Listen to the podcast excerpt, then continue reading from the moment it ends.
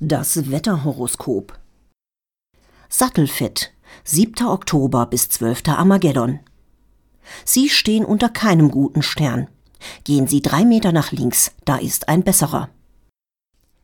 Klinkerriemchen, 3. Juni bis 4. Juni. Der Mars steht heute im dritten Haus in Opposition zum Twix, vormals Reider.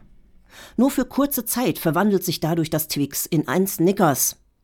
Das hat mit dem Wetter nichts zu tun, lässt sich aber gut vorlesen. Apfelkuchen. 84. Dezember bis 2. Februar. Halten Sie sich heute von Sonnenbrillenverkäufern fern.